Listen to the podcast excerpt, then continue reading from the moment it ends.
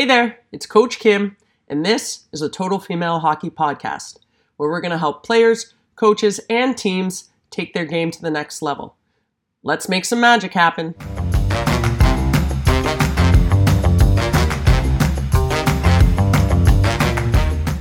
Hey there, it's Coach Kim, and this episode is a must listen for every coach, player, and parent out there. We're going to talk about owning your role in the big game. Lots of big tournaments coming up, playoffs, provincial championships, national championships, lots of big games where everybody wants the ice time. Every goalie wants to be in there for the gold medal game. Every forward wants to score that game winner. Every D wants to be out there to make that big block uh, to preserve the one goal lead late in the game. We all want to be in that moment, but we're not always going to be the one that the coach calls on in those big moments. So, how do we deal with that? And my good friend Sami Jo Small, she's written a great book about her experience being the goalie for Team Canada and being in a bunch of different roles.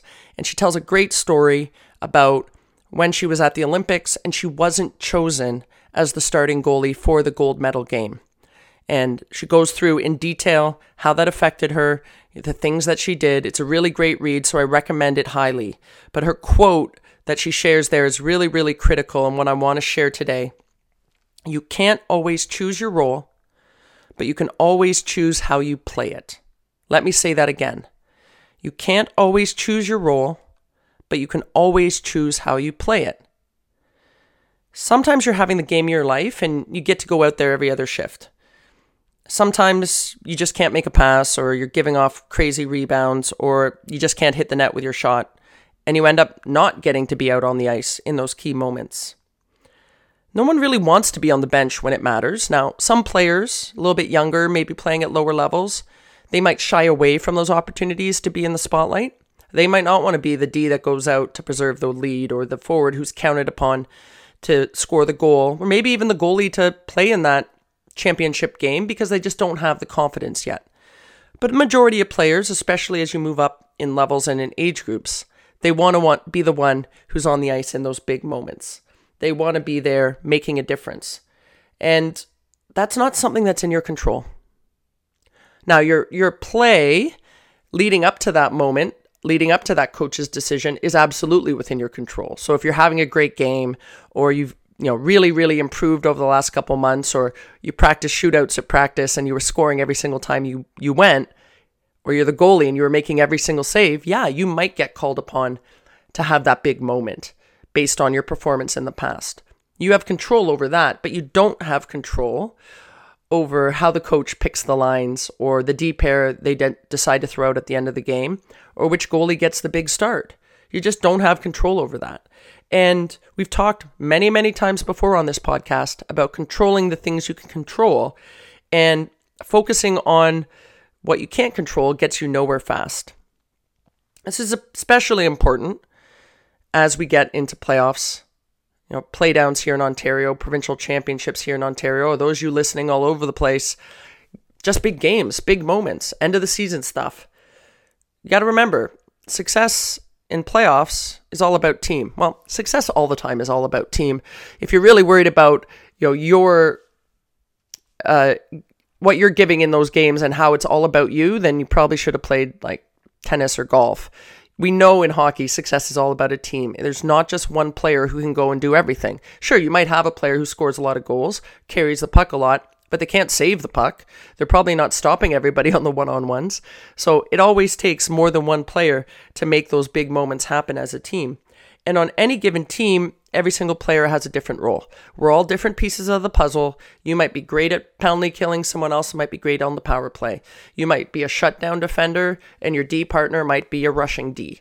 You might have a forward line who's great at shutting down the other team and creating chaos and giving your team time in the other end of the ice, but they might not be the ones that score a lot of the goals. It might be the next line out who's counted on for those opportunities. Now, those roles can change game to game, period to period, even shift to shift. In order to win when it matters, every player has to buy in to playing their role on that day to the best of their ability. And sometimes it's not the role you want. And you may not get the opportunity you want in those big moments. I'm going to share a story with you guys. It's actually not about ice time, but my third year at university, I played at Dartmouth College, Division 1 college hockey. We were ranked number 1 in the country for most of the season. So we went into the first ever Frozen 4 for the women, ranked number 1 in the country. And there's a lot of cool things that go along with that, you know, the plane rides and the trips and, you know, the the signs everywhere. It was in Minnesota and that's a huge hockey community. It had a lot of great buzz around it and we were ranked number 1, so of course we had a little bit of swagger. And at that time I was leading the team in scoring. I wasn't running away with the scoring lead. I, I think I had 37 points and the next closest person had 35 and then somebody had 34 and someone else had 30. So there was a bunch of us who were definitely putting pucks in the net and getting assists. And we had a media day. I think it was the day before our first game, might have been two days before. And, you know, a little bit of ego in me, a little bit of confidence in me said, Oh, I'll probably get to talk on media day because I'm the leading scorer of this team. I didn't, I wasn't like losing sleep over it, but I just thought, hey, it's likely I'm going to get that shot. And I didn't get that shot. And I remember sort of seeing the list of people who were going to get to talk and not seeing my name on it. And I was mad. I mean, obviously, I like to talk. You guys are listening to this podcast. Um, I thought maybe I had something good to say, but either way, in that moment when that decision was made, or when I saw, you know, the list of who got to speak, I wasn't the one who was picked, and it stung a little bit. And in that moment, I had to make a choice. All my teammates are around. We're all together. I could have chosen to be mad. I could have gone to my best friend in the corner and said, "Oh, this is not cool. I definitely should be talking. I'm leading the team in scoring." I could have talked to other girls on the team and said, "Yeah, we we definitely should be out there." I don't know why they picked Sally to talk. I mean, we definitely should be the ones on the mic giving the interviews. Of course, I didn't choose to do that.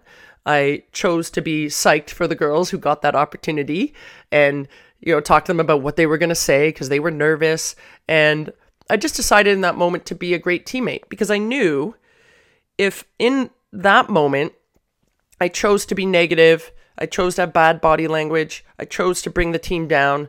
That it wasn't going to help me. It wasn't going to help them. It wasn't going to help our team succeed the next day if I brought drama in that moment. And so I just decided, hey, let's be happy and enjoy this moment. And again, our speaking at media day had nothing to do with who was going to start the game or who was going to get a lot of ice time the next day. But still, those moments happen all the time where we don't get picked. And we always have a choice on how we want to own that role in that moment. So it's a hard thing to do. I get that. And no matter what your role is, you've got to support your teammates and you've got to trust that they're going to support you. If you're the one who's going out every other shift in that big game, for whatever reason, the coach, coach made that decision, you want to know that your teammates are cheering for you back on the bench and not talking behind your back about how they should be there out there instead of you. Now, they might be thinking that, they might talk to their teammate about it on the ride home. They might talk to their parents about it the next day about how they should have been out there instead of you. Again, you don't have any control over that. But you would hope that your teammates in that moment would be supportive, just like she's going to hope the next time when she gets that opportunity that you're being supportive. So it's treating other people how you'd like to be treated that just might not be your role on the given day. So remember, at some point, the roles are going to be reversed. You're going to be on the bench in one game, and your teammate's going to get that shot to win it all, or make the big save, or make the big stop, or score that goal. So, who, how are you going to react? That's your choice you have. You choose how to play the, your role in that moment. What are you going to choose? If you're the one who's maybe not getting the ice time you want, and you choose to pout on the bench and whisper your, to your teammates about how you should be out there instead of so and so, you've made a choice. Chances are your coach is going to see that choice and not be very happy about it. I definitely would be upset about that as a coach. I don't know that I would always notice it. I probably noticed it more when I was starting my coaching career, was more sensitive to that. Now I'd probably just be so engrossed in the game that I wouldn't have time to pay attention to the drama on the bench. But coaches are going to notice when you have bad body language. Certainly, if you say something negative in that moment, and that's going to hamper your ability to get your chance in those big moments in the future, no matter how good you are on the ice. They might say, oh, well, last time when Sally didn't get to go out, she had a little temper tantrum on the bench. Maybe she doesn't get to go out the next time. Um, so you're allowed to be angry and frustrated. You're you're allowed to want to be the one on the ice, of course, but you just can't show it. You can't show it to your teammates. You can't show it to your coach. You shouldn't show it to yourself. And even though it might be tearing you up inside, your role on that day for those last few minutes of the game, for that last period, or if you don't get the start in the gold medal game like Sami and you're the backup goalie in that, that big moment, your role is to cheer on your teammates and be an awesome teammate and do whatever you can from that bench to support them. You've got to make a very conscious effort not to complain and not to show your frustra- frustration. And if you are a great teammate in those moments and you kind of pretend that it doesn't faze you, even though you're really mad, the coaches are going to notice that too. They're going to see that you've bought into the team concept and that you've chosen to do whatever it takes to succeed. And, and maybe they even reward you for it. I remember being at the World Championships with Iceland a couple months ago, might have been a month ago. Time flies when it's getting close to playoff time. And there were a couple players who didn't get maybe the ice time they wanted in, in some of the games leading up to uh, our final game, which, you know, we won by quite a bit. So everyone got a little bit more ice time. And I was really impressed with the way that they supported the team, even though they weren't getting the ice time that they wanted. And I told them that. And coaches, if you're listening and you see a player who's really taking it well and really going above and beyond in terms of supporting her teammates when she doesn't get that shot, call call her out for it in a good way, praise her for that, maybe even praise her in front of the whole team. I think it means a lot. I've been that player who didn't get to go out in the key point parts of the game and you really are kind of faking it and cheering them on and you you want them to win, you want them to do well, but inside you're you're kind of mad.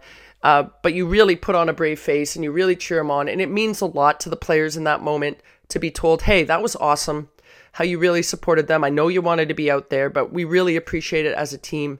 It made a difference. Um, that's really going to pump that player's tires. And when they get the opportunity the next time, next year, next shift, next game to be that person, I mean, they're just going to be flying. So that's really, really critical. And again, the coaches are going to notice your team first attitude.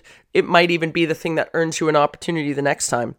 It just says a lot about you as a player and a person, how you deal with these moments. Whether you're the one who gets to go out, right? Don't be a jerk if you're the one who gets to go out all the time and talk badly about your teammates who didn't get that moment. I think that's a given, right? If you get chosen, you get the great opportunity. You've got to be a great teammate to everybody else, knowing that they really wanted to be out there. But the flip side, of course, is true. If you don't get that opportunity, you've got to do your best to be a great teammate and cheer everybody on and make the team better. Remember, as you get into playoffs, stakes just get higher. Everyone's a little bit more stressed. Everybody wants that opportunity. Remember the quote you can't always choose your role, but you can always choose how you play it.